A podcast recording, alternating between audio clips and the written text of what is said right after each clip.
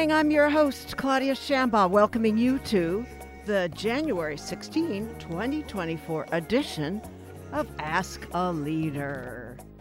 So today we are we've got a special roster of talent here today. So for the full hour, our three young women applying to colleges and universities in which we're referring to as the post it's the post-Dobbs era, where abortion and reproductive health care are highly restricted, if not effectively banned, in 17 states, offering their personal reflections, choices, and experience as higher education applicants in this moment are going to be University High School senior Camryn Cummings, applying to undergraduate programs, UCI alumna Kimberly Martinez, and UCI undergraduate Kalisse Ajlouny, who are both applying for advanced degrees. So we'll be right back after a quickie.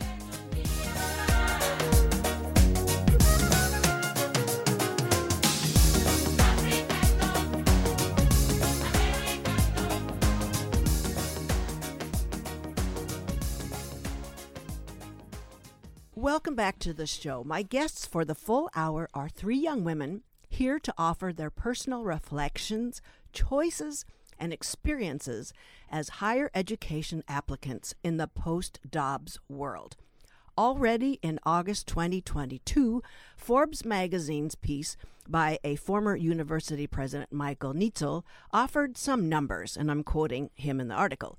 Overall, more than two thirds of current and prospective students said they are familiar with the abortion laws and regulations in their current state of residence, and more than half, that's 57%, said that they desire to attend a college in a state that legally protects the right to abortion. Just 17% of students disagreed. Among students who opposed the recent Supreme Court decision, 67% said they wanted to attend college in a state where the right to abortion is legally protected. Even among students who supported the Supreme Court's decision, 46% still say they desired to attend a school in a state where their, that right is legally protected. Only 29% said they did not. That was before very complicated and near lethal outcomes have been reported since Dobbs. We are today treated to a group of local, talented young women who will avail us their perspectives during this admission cycle. University High School senior Camryn Cummings is applying to undergraduate programs, and UCI alumna Kimberly Martinez and UCI undergraduate Kalisse Ajlouny are both applying for advanced degrees. A year and a half, that's many gestation periods and gestation stories of which have been quite grim. I've been wanting to check in with women applying to undergraduate and graduate schools and see how the availability of reproductive health care in any state in the country has a bearing on where they're applying. Our first guest is Camryn Cummings, senior at University High School in Irvine, having survived starting her freshman year during the COVID pandemic. She holds a third degree black belt in Taekwondo and was on both the uni track and cross country teams as a freshman and sophomore. She has also received 14 awards for her academic work in English, history, mathematics, science, and language. Her enthusiasm about biology is why she plans to pursue that in college. She'd like to complete a dual program in biological sciences and public policy. Camryn's hobbies include fostering kittens for the Irvine Animal Shelter and horseback riding, which he's done for the last seven years. Our next guest is Kalisse Ajlouny, a fourth year student at UCI who hails from San Jose, California. She is currently completing dual majors in biological sciences and gender and sexuality studies. Her academic passions are driven by an understanding of the whole person, placing emphasis on neurobiology, gender studies, and fat studies. She hopes to earn a PhD for research in those areas. Through such coursework, she found a deep love for archival practices and their unique ability to preserve the history of communities. Kalisse also hosts a radio show called Rage.fm with KUCI, that's Wednesdays, 2 to 4 p.m., in which she explores the concept of feminine rage in music and other media forms. My last guest joining us here is Kimberly Martinez, raised in southeast Los Angeles. She is a UCI alum who majored in political science and urban studies who's currently applying to graduate schools to pursue a master's in urban and regional planning. She's currently working in the nonprofit sector, working on environmental justice advocacy and education in Los Angeles. They all joined me in studio, and we're recording this on January 13th. Welcome to Ask a Leader, Camryn Cummings, Kimberly Martinez, and Kalisse Ajlouny. Thank you for having us. That's Kalisse. Thank you for having us. That's Camryn. Hello, thank you for having us. Well, thank you all. Well, let's let's take you back to the rustlings of an overhauling of women's access to a broad spectrum of health care. It's not just about conception, it could be anything related to women's health. I use this sweeping language as I try to capture the immensity of policy that continues to affect the delivery of basic health services of women of reproductive ages.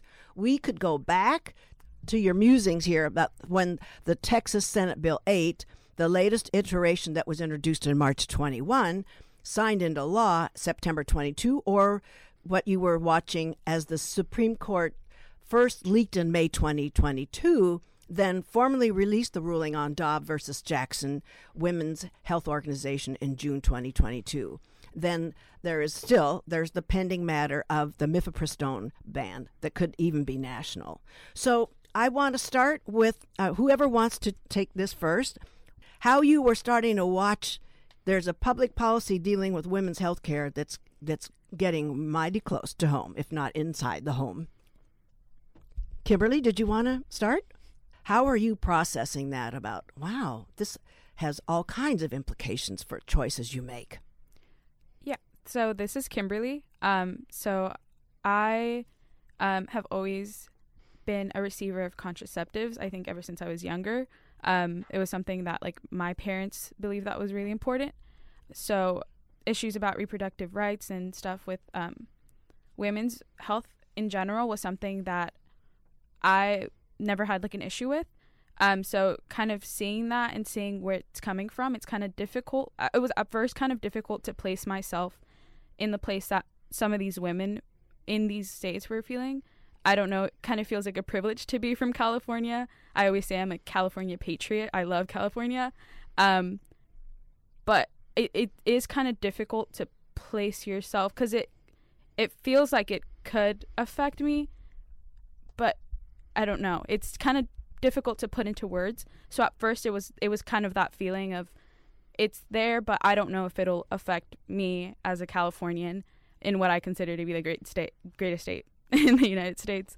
Um, so at first it was kind of difficult, but after seeing kind of the outrage from other women, especially on social media, it was kind of like, yeah, I get it. Um, especially because I it was there was other issues that I felt at the moment I was more focused on, um, kind of like you know with like the Dream Act, kind of there was like it was up in the air, um, and especially as like um, the daughter of undocumented parents and like my brother had DACA, so it was kind of like I had you know other issues to kind of think about, but once this kind of came about, it was like okay, well, it was I don't know, it was kind of like about prioritizing in my brain. Um, but once the decision kind of came out and kind of saying just is like exactly what it was and exactly what it was taking away. It was kind of like, oh, well, you know, it could be me, you know? Like California's not going to save me. like if it like overturns what, you know, is considered a constitutional right, what else can they take? So it just kind of like snowballed into so many more different things of like what else can they take? so, yeah, that was my initial like kind of like, oh, okay. That's really interesting. Thank you. I'm mm-hmm. really glad to hear you cover all of those. Yeah. Those realms. Yeah, thank you. Who else? Kalisse? Hi, this is Kalisse. I had a very similar reaction. At first, I had like an initial wave of fear, and then it was kind of comforted by the fact that I, I do live in California. So the chances that like my specific rights would be revoked was a lot slimmer than people in other areas. But then, yeah, I started thinking a lot about like the snowball effect and just how how quickly other important rights could be overturned and how many people and women would be put at risk by a lack of access to reproductive resources. Um, so yeah, and it I just it caused a lot of questioning because I initially wanted to be an OBGYN, so it made me kind of take a step back and think about um, how my career and my ability to help others would be impacted by such laws.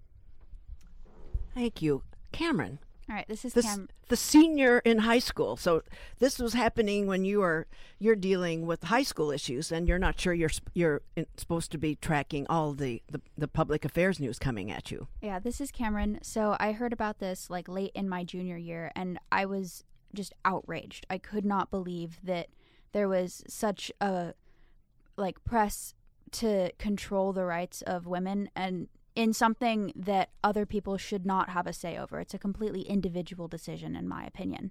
And so through this, A, I was completely like I was so grateful to be in California. It's one of the instances that makes you realize how much of a bubble, kind of a safe haven California is.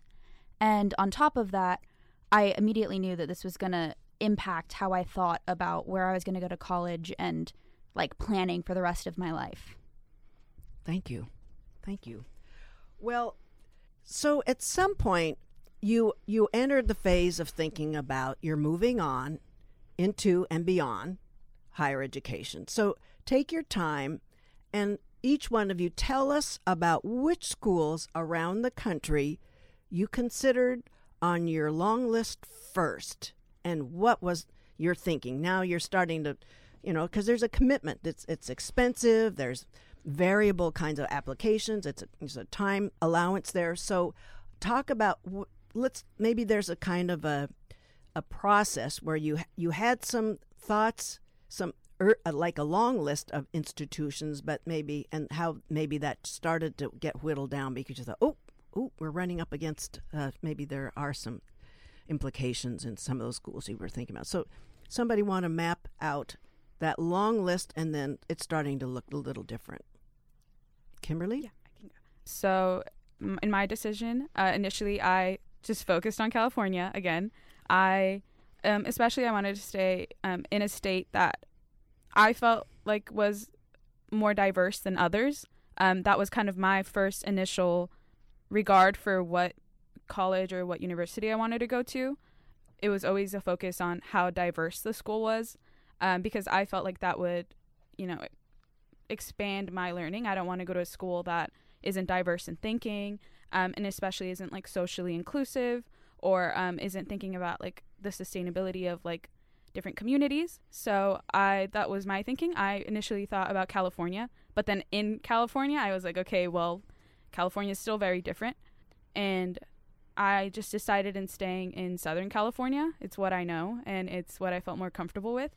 So all the schools that I decided on were in Southern California, and I ended up focusing on UCI. It was close enough to LA that I liked, um, and it also um, it is a bit more conservative than I would say I would like it to be. In you know, I would like to be in a more liberal area, um, but in regards to kind of like the thinking for the most part, most of the campus was diverse enough. Um, they felt like it felt like they were inclusive. They had a whole bunch of different organizations. So what geared me and what kind of pushed me to apply to different schools was how diverse is it? Um, how diverse are the courses? How diverse is the staff? And how am I going to fit in here and continue to push for diversity? Uh, this is Camryn. So when I was originally thinking about schools, I didn't want to discount the UC system as a whole, which is an incredible network of schools. So I looked at the country and was like, what would pull me out of going to a UC school? And through that, I kind of made a map and crossed out a bunch of places that I knew I would never want to live and or go to school to, for for 4 years. And so through that, I kind of have a list of the UC schools as a whole and then a couple places outside of that that would draw me away from California. Okay, thank you. Kalisse?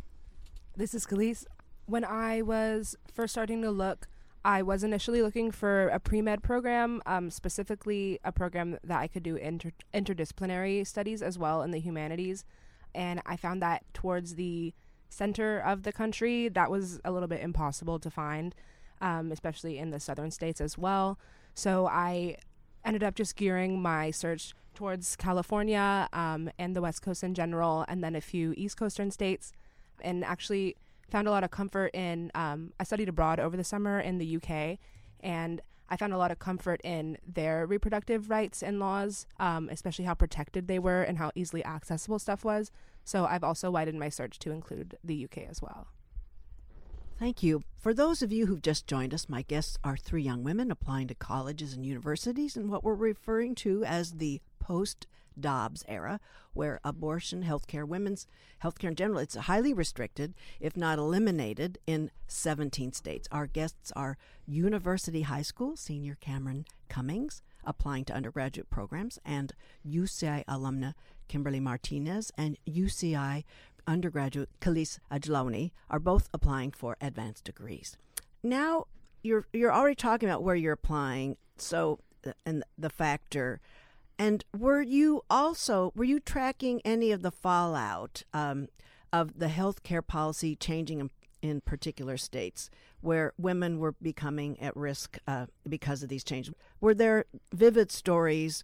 And, and I th- in preparation prior to our going on air here, you were talking about, and you mentioned also Kimberly in social media, but there you were talking about what your peers you were all conferring with each other about. I'd like to know what were those conversations and that can inform all of us about what it's been like in your world.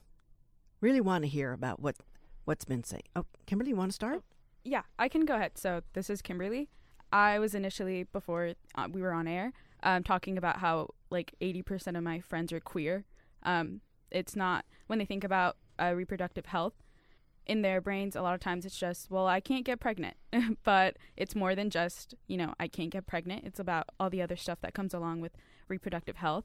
So it was kind of something that, again, like when you first heard it, it was just like it's there, but it's not affecting me. It was, I think that was the kind of like the thought that a lot of them had. Um, but on the other hand, um, it was a lot of outrage from like my female friends that were, um, you know, that are, you know, heterosexual. They were like, this is something that, you know, can really, really affect us.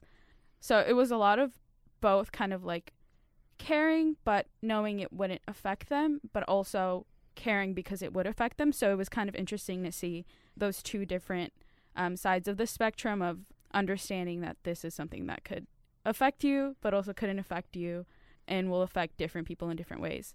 Um, so, yeah. This is Camryn. I would say, like, immediately after the, the decision, um, when I heard about it, I texted my best friend, and we were both like, oh my God, this is crazy. How dare they do this? And those sentiments are sort of similar in a lot of my friends at school. So I've definitely had conversations with people where we talk about how we've completely changed where we think we're going to apply to and where we are applying to based upon this decision. Um, one thing I would note though is that there were some people. I'm very gun ho about this. Is the word that I would use to describe it. I do not want to go to a place that I cannot have control over my body, and a lot of people were a little bit surprised with how serious I am on that. They were. T- say more. What, well, how, what? What were they so surprised about? So it's a mixture. Was it males? Of, Oh, it was actually a couple of females. It was the way I phrased it. Like, I don't remember the exact phrasing, but it was something that they were shocked about um, because they had similar sentiments, but the way we took it was a little bit different. Okay. You, everybody's able to unpack as much as details you like so we can understand to make it vivid. And uh, and actually, I'm just when we were walking into Studio B for this recording session, that uh, as as I expressed to a a radio staffer that this is what we're going to do today, and the he was not moved. He he hadn't really any, and I think my experience of when I'm talking about covering this as a topic coming up, usually there is a a little emotional charge to their reaction to well, this is what we're going to do, but. so uh, this is the variation you're all. So go ahead, Kalisse. You have also much to say about your peers in discussing this? Um, I was lucky enough to attend an all girls school um, in high school. So a lot of my like support system comes from a very like minded place. Um, so when when yeah, when the news when the news dropped and when we found out that this was occurring, it was just a lot of shared fear. Um, especially because I have a lot of friends all over the country at various schools, some in states that will no longer have the protections um, after the like induction of such laws. So yeah, it was just a lot of fear and a lot of like mutual like support, I guess. We we were just really firm on the fact that like we will like fight for each other and we will do our best to make sure everyone is protected even though it was also it felt a little bit dissonant because we knew that there wasn't much that individually we could do. It it was just a very emotional time, I'd say. All right, this is Camryn adding back in. I do remember what I said now. Took me a second. So we were in conversation, like we are talking in my art history classroom at school, and we had sort of a free period because um, there was a substitute, and so we were mostly paying attention to the lesson plan. Um, and so I was talking with my friends, and I said, I don't want to go to a state where I can't have an abortion. And all of them looked at me and they were like, What? Are you like planning to get pregnant or something? And I looked at them and I was like, Of course, I'm not planning on getting pregnant, but I always want to have the option to take care, like, to make a decision for myself if it ever were to happen, like contingency planning. And that was something that I think a lot of people had not necessarily, um, like taken to that extent yet. They were angry at the decision, but not necessarily thinking about it that way. So we're going to talk about the like what the clinical offerings are since we're on that topic right now. And I did a look around a lot of college campuses, and I know all three of you are going to have some particular reactions. But to, to the point that Camryn was bringing up is what will a campus provide once you get there, whether it's a matter of having a pregnancy terminated, but there were also, I'm going to bring up, there was at the oh, the University of Arkansas Medical Health Gynecological Clinic. I'm quoting what they have on their website. The Gyno Women's Clinic does not provide prenatal or obstetric care. Under sexual assault resources and survivor support, if you have experienced relationship or sexual violence, we encourage you to seek support. The university offers options so that you can choose what feels right to you. The campus sexual and and Relationship Violence Center provides victim advocacy and education services related to sexual and relationship violence. A forensic exam can't be performed. However, for more information about what you do if you are a victim of sexual assault, you can learn more here so that was one point, but not quite the point the camera's bringing. There was, I'm trying to look at, yes, it's the Missouri website for medical care services, sexual health services. Their note I'm quoting, this is Missouri, University of.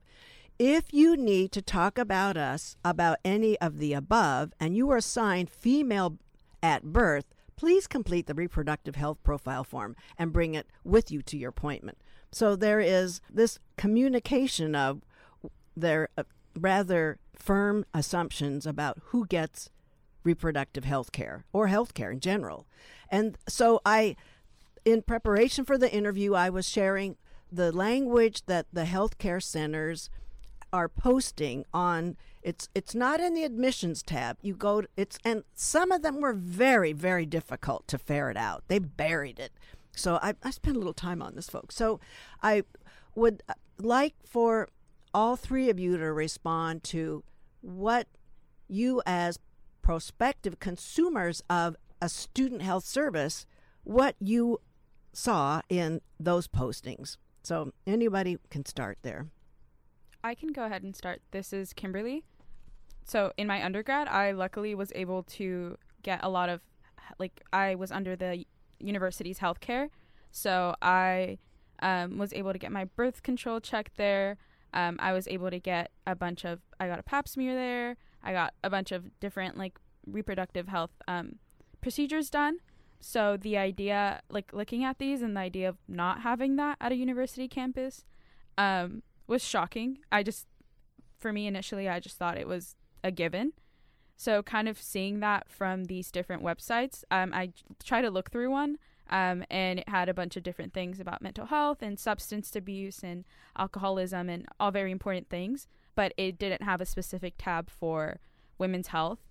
And just kind of seeing that it's not even an option, it's not highlighted. It's like, where do I go? Where do I look for this? So it was just kind of shocking to see um, that it's just not a given. I just expect it to be. Um, but again, I just think it's kind of like the privilege of being in California and just knowing but yeah, seeing that, I think it was from the Texas, one of the Texas universities that didn't have it. Um, and I know that um, Texas is a bit more um, conservative in their um, politics than California. So Well, it's codified. It's a law. The, the- Yeah. the restrictions. It's very Yeah. it's very clear and with and it's not just that there is a law that's that's restricting it, but there is a, a cloud of uncertainty about where an emergency where that additional service might be allowed. So and we saw that in some of these stories as I was talking about. So yeah, it's very unclear. And, and who else would like to respond? Camryn? All right, this is Camryn. Um, I have to be completely honest. In the flurry of applying for colleges, was actually never something I considered. Um, I was more looking at what the state allowed and not was not what was at specific schools. Um, and so it like completely shocked me that there are schools that have less of a like care standard for women than other schools. Um, yeah, new thing to consider when I'm deciding on where to go. Oh, so we're catching you right in the middle here. This this radio participation is um, Yeah. fine tuning your actu- admissions thoughts. Yep, I have my last four school applications going out on Monday.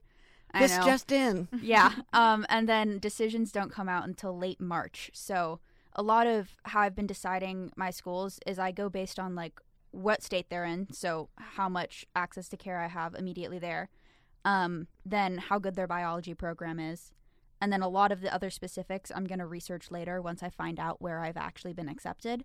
So I have a new thing to research when I know my acceptances. Okay, well, I'm I'm glad we asked. Kalisse. Um, so I, um, one thing that I found really interesting when looking at the different like universities' reproductive health policies is that some schools simply like would state what they don't offer.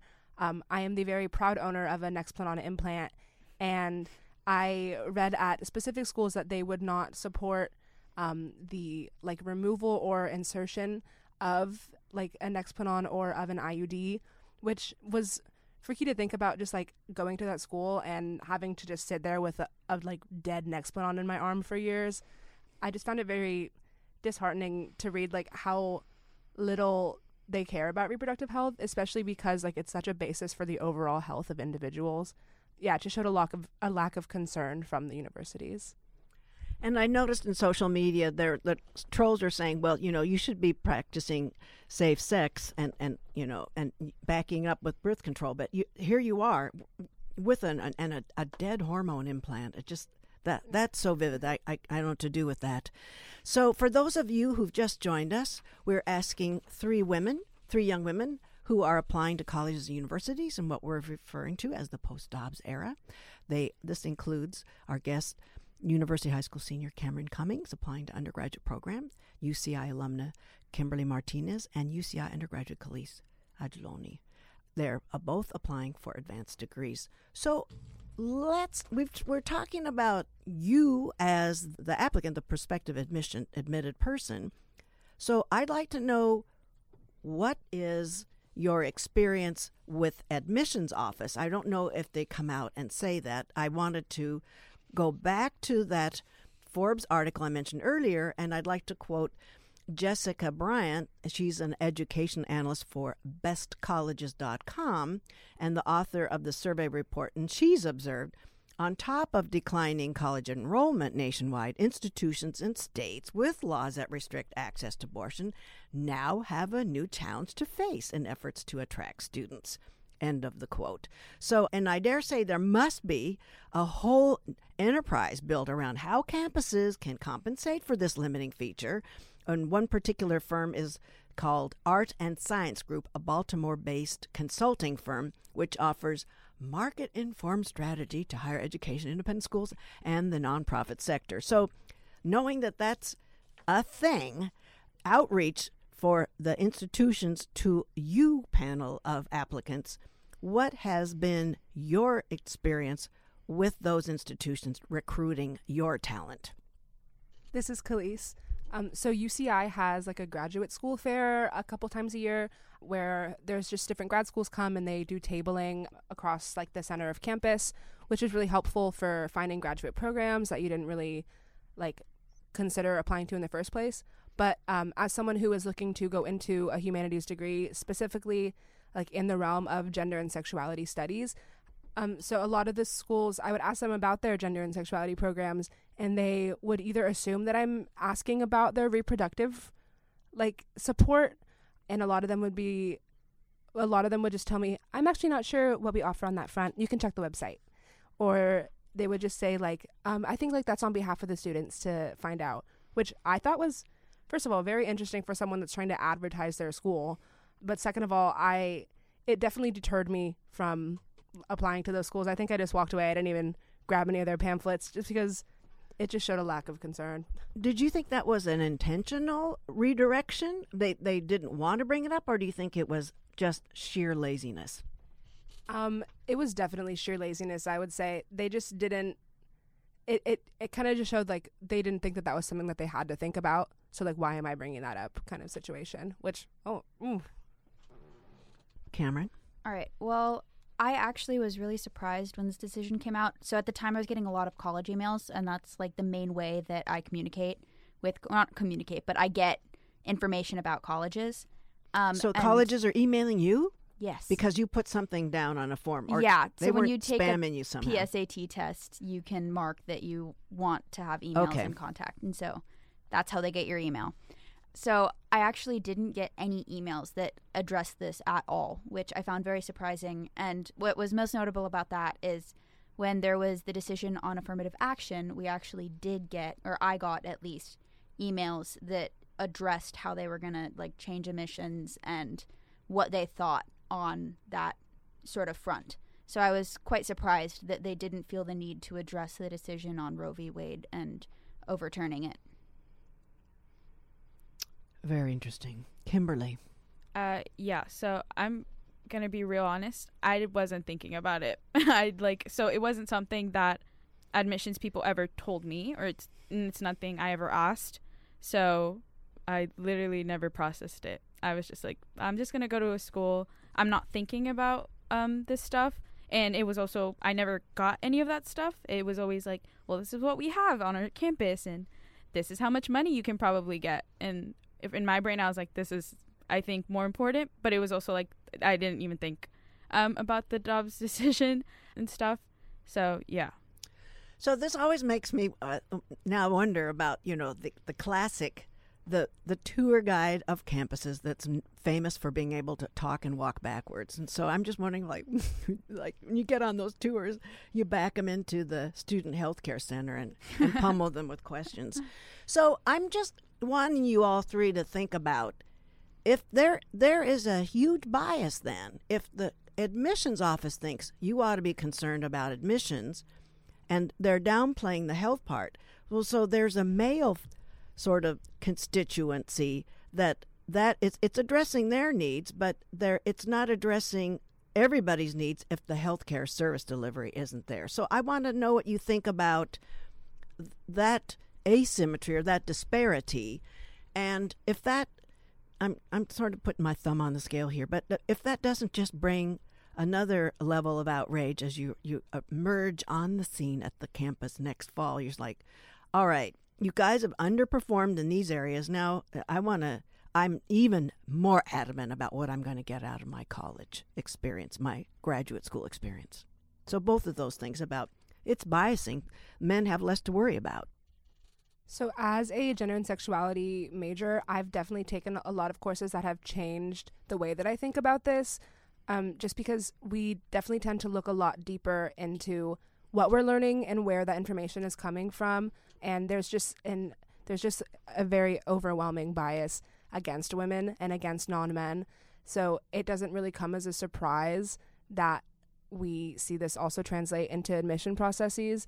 I took a class with Dr. Terry, who is in our gender and sexuality department, and we spoke a lot about sexual health and what that means and how it's been formatted to specifically like uplift men and bring down non-men by kind of pushing our needs to the side and making us seem as like submissive and almost burdensome in our quote unquote like like extraneous need for reproductive health.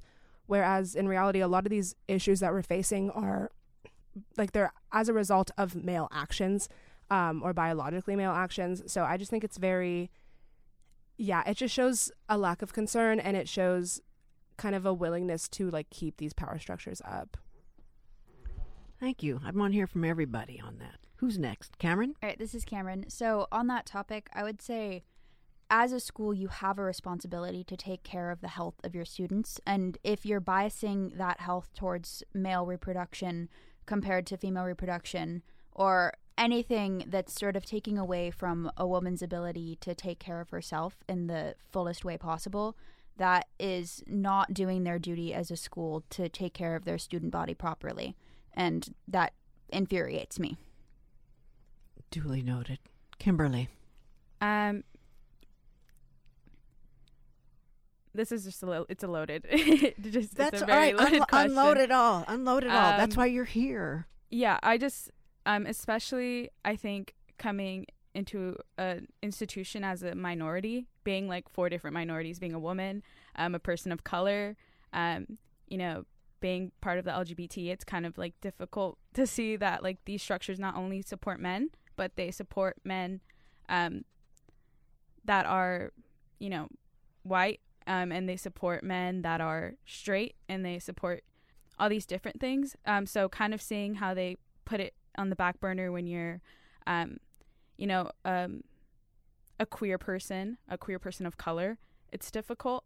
And especially being like myself in like a queer relationship, it's just like how will my partner get all this stuff that they need? Uh, you know, they have their own health issues, and it's it's just a lot. I think. Um, yeah, it kind of it makes me mad kind of seeing on campus sometimes like um, when I went just how you know how safe it felt with for the men but kind of knowing like will my partner be misgendered? Will my partner this? Will I you know face some kind of backlash or something?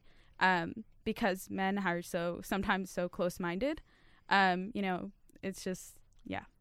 So there's a sort of psycho social piece to this too that you're implying is you've got all of this stuff to work on, to organize and mobilize about.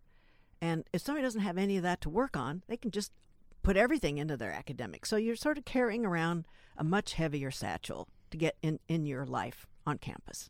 So that that disparity is to be duly noted. So think- oh, sorry. yes, Camryn. One more thing to add on that.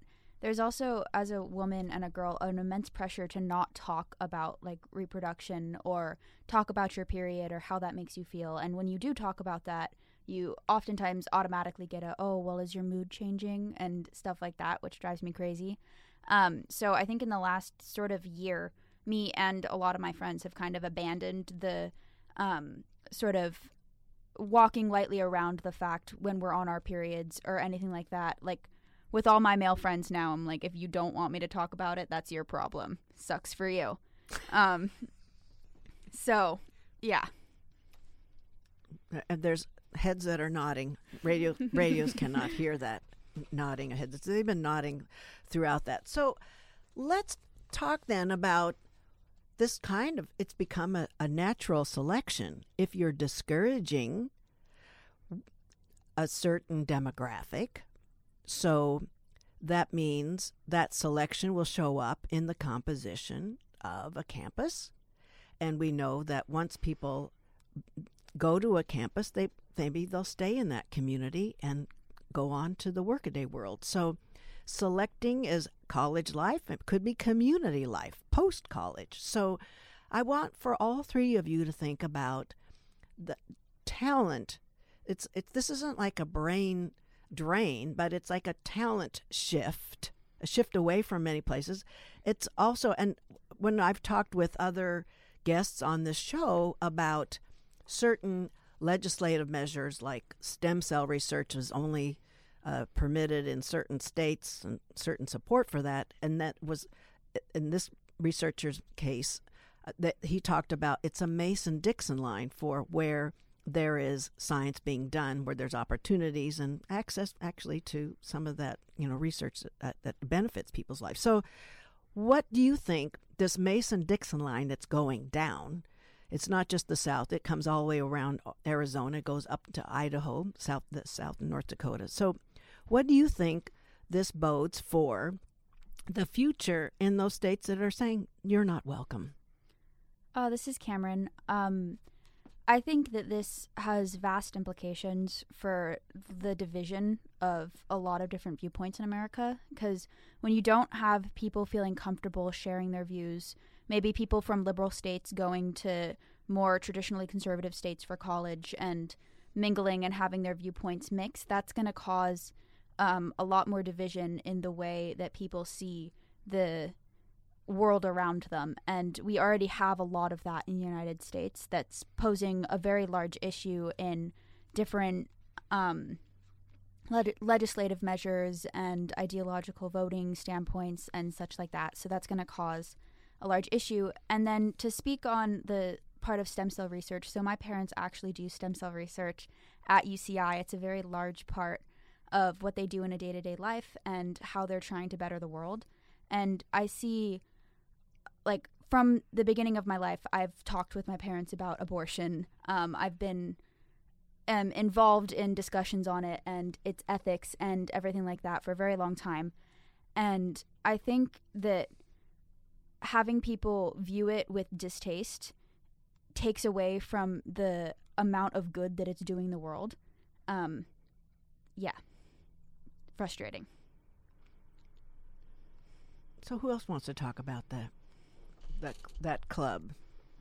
Um, this is Kalisse. So something that I have grown increasingly weary of is that in these states where reproductive measures are not supported, there is also going to be yeah like kind of a, um, a, like a brain drain, I guess you could say it, where th- there's just not going to be like talents there's not going to be individuals that are focusing on these issues because they're well aware that whatever they're saying is not going to be processed as well as it could be in a state where reproductive rights are supported. So you get a lot of help from external sources help from other states um, but it really just produces like almost deserts of knowledge within the impacted states which is very scary for future generations um, there's just going to be yeah a serious lack of spread of information, which which scares me as a scholar. Yeah. I completely agree with that. And I think it's very evident in the way that I and I think a lot of us are choosing where we're going to go to college. Like, just a perfect example of how there isn't going to be the same spread of information. This is Kimberly. I think when thinking about these states, I not only think about like the women, but I think about um I don't know, I just always connect it back to people of color um, especially sometimes there's like a language barrier. There's uh, some people aren't as um, literate in you know like the digital realm as others to get this information by themselves. There's you know socioeconomic status. Some people don't have access to it to begin with. Um, so even just you know in these states where it's a bit more restricted, it just makes it even more difficult for these people. Um, it's thinking about these communities that are already underrepresented, um, being more underrepresented. It's like they just keep taking, and I don't know. Yeah, it's just difficult. So it's a ratcheting down the access to to all things Yeah. that make society thrive. So what do you think though is going to be I mean are these states could be hollowing out serious kind of economic uh, research and development and you know public health i mean all of these kind of sectors these could all be emptying out in there in those states do you, what do you think that would be like for for states just to lose out on this? Or do you think it's it's going to be a fleeting situation? I, I know i'm asking a, it's sort of in the abstract here to to sort of see the future but it it's obviously serving a political purpose. It's fodder now for people to campaign and launch their their political profiles but I do you think that they're really thinking this through into a, a, a longer term kind of outcome for a state's vitality? Like thinking of Texas, thinking of Florida, they're just saying, you know, we, we're not interested. This is Kalisse. I definitely think that these states are not thinking through the future implications of their actions. Um, yeah, like I said before, there's a serious lack of concern, and it's going to negatively impact these states. There's going to be a serious lack of knowledge. There's going to be a lack of empathy, a lack of ability to have concern for others because this is not something that is being taught in school. Like, whether you see it or not, when you're learning about issues of other communities, other cultures, other genders from you in school, you're also developing a sense of empathy and a sense of understanding for those around you. So, with a lack of having this in specific states, it's going to create like yeah these deserts of knowledge these deserts of care um, and they're going to be like emotionally inhabitable in some senses This is Camryn. So my family knows people who, like professors who work in Florida and other conservative states, and there's What's- actually what are they? Yeah, what's going on in those conversations? Yeah. So I was we were just talking about this before the break for the holidays um, with a friend that lives in Florida, and there is a vast shift of people moving away, like professors moving away from states where they don't feel they can completely teach their material in a way that's true to the actual facts that are there, rather than um, what the universities and not universities, what the like government wants them to talk about. So like we can see that there's a large shift in where people are willing to teach. It's not just where people are going to school, but it's also where new professors and such are going to start their career in education. Kimberly. Um, so I think that this not only affects like okay, like the politics and you know the safety of people, um, but it just affects health advancement, um, especially because a lot of these institutions are leading on a lot of other different things.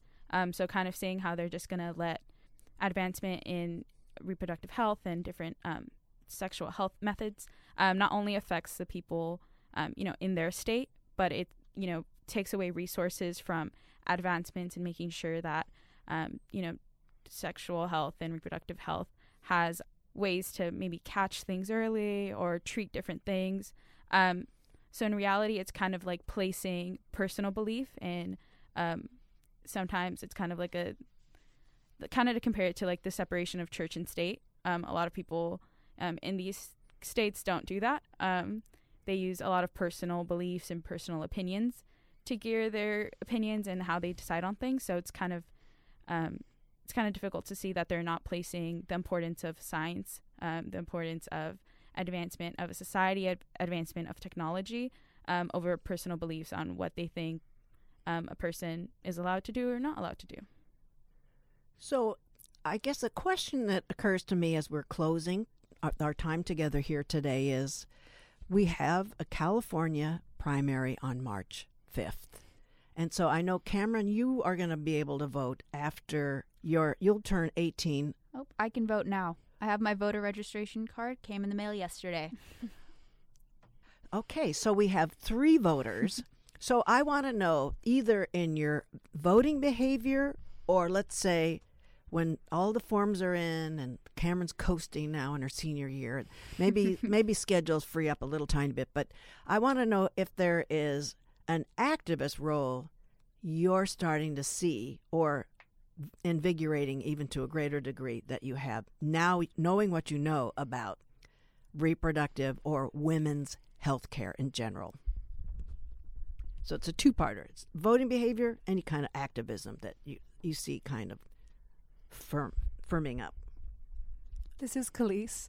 So, in terms of voting behavior, I absolutely I view voting as something that you vote in alignment with your personal beliefs and your personal morals.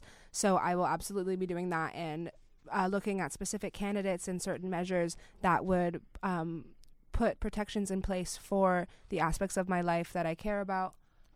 So, yeah, and then in terms of activism, I lately I've had a very specific disdain for Instagram story activism, which for some reason my population, my my peers have decided that that is the epitome of help and that is the that's the best way for social change. I have some unfriendly words to use in relation to that, so I'll just say that I do not enjoy it and I don't see it having much actual change because these people understand. These people already know what's happening. We need to work further than that. Um, so I know personally um, I am taking part in humanities research that focuses on these issues in the fat community, reproductive issues, issues of hypersexualization, etc. Um, and I am using that as a way to actively um, make a difference, to actively share my message rather than just having it on my Instagram story for 24 hours. Like this will live in the academic, in the social sphere. Um, and I've also been encouraging those around me to take their activism further than just their like cell phone screen. So hopefully that will become more of a trend, more of a movement within my peers, and hopefully real change will be seen. Thank you, Kalisse. Camryn, what about your your political behavior and even your, your activism. All right. I think first to mention what Kalisse said, um, I think to just say that you're going to do something doesn't necessarily connotate change. So, in order to cause change, you have to change what your actions are.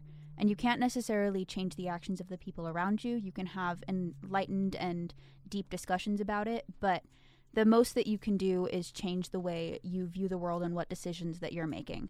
And so, to lead into the concept of voting, that's where I really think that your activism and your change can take place. So, when I think about America, I think about how lucky we are to be able to vote. Of course, there are issues with um, access to voting and polling booths and some a whole other can of worms that we can't talk about today. Um, but it frustrates me the people who don't vote or who don't feel like their vote matters because every vote is a chance to say something. And of course, depending on states with like gerrymandering and all of that stuff, there's a lot more nuance added in there. But I personally have been looking forward to voting more than I looked forward to getting my driver's license. Um, oh my goodness. Wow. I mean, I was I a year late getting my driver's license too. So, whoops. But I am so excited to be able to vote for the first time in this upcoming election and to be able to like speak my views on a ballot card. And also, I think that anybody I don't particularly care how you vote. You could vote with completely different views than I do, just so long as you're making your opinions known and stated. It doesn't matter. We could have a deeper debate later on about what our differences are, but as long as you're speaking them out loud, that's better than staying quiet about it. Thank you. Kimberly? Yeah, so I think in terms of voting, um, I my ballots always come in from LA, like it's the city of LA, the county of LA. So luckily, um, when I always see it, I feel like they're for the most part pretty good candidates. Um, a lot of times, they kind of align with my personal views. Um, but I think in thinking about like the broader state and national elections and stuff, um, definitely looking into everything. I think for the most part, I've been not as good at saying exactly what they think about a lot of different things. I kind of just pick what I like, and I'm like, oh, that sounds good enough for me, um, as long as they're not, you know, doing something crazy but I think it just will put this into a different perspective for me, um, seeing how they reacted to this, how they acted. Um, and I think that's something that I did with other candidates when I was able to vote for the first time, just kind of seeing um, what they've done in the past. So I think it's important to kind of see what the candidates will be doing, uh, are doing about it now, and when they're, you know, going up for their elections. Um, and in terms of activism, I think working in a nonprofit sector you uh, already are. yeah. Um, and just being in an organization that, you know, specifically works with the Latino community and kind of seeing the different broad um, factors that we focus on. Health is one really big important thing that we focus on. It's not um, under my, you know, not my expertise, but it's always important to kind of see what policies are being pushed um, and what communities they're impacting. Um, so, kind of being able to support, I think, policies and making sure that they're geared through equity rather than equality, making sure that they get to the communities that need them.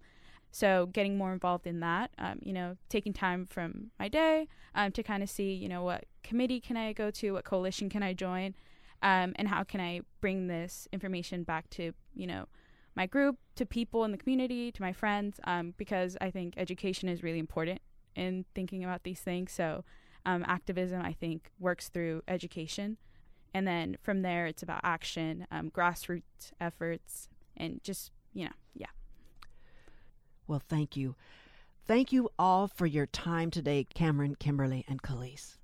once again thank you so much for having us this was a very productive conversation and i am happy to be a part of it Yep, just to add on to that, this is Camryn. Um, that was a really awesome discussion. I've never had a chance to be on a podcast before, so it was a very good first experience. This is Kimberly. Um, thank you for having this and hosting this. It's important to keep the conversation going. My guests were University High School senior Camryn Cummings, UCI undergraduate Kalisse Ajlouny, and UCI alumna Kimberly Martinez.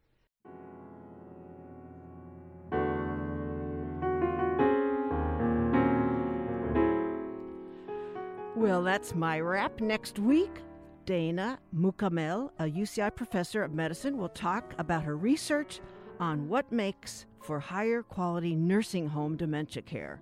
Some of you know what that's all about. Talk with you next week. Thank you for listening, everyone.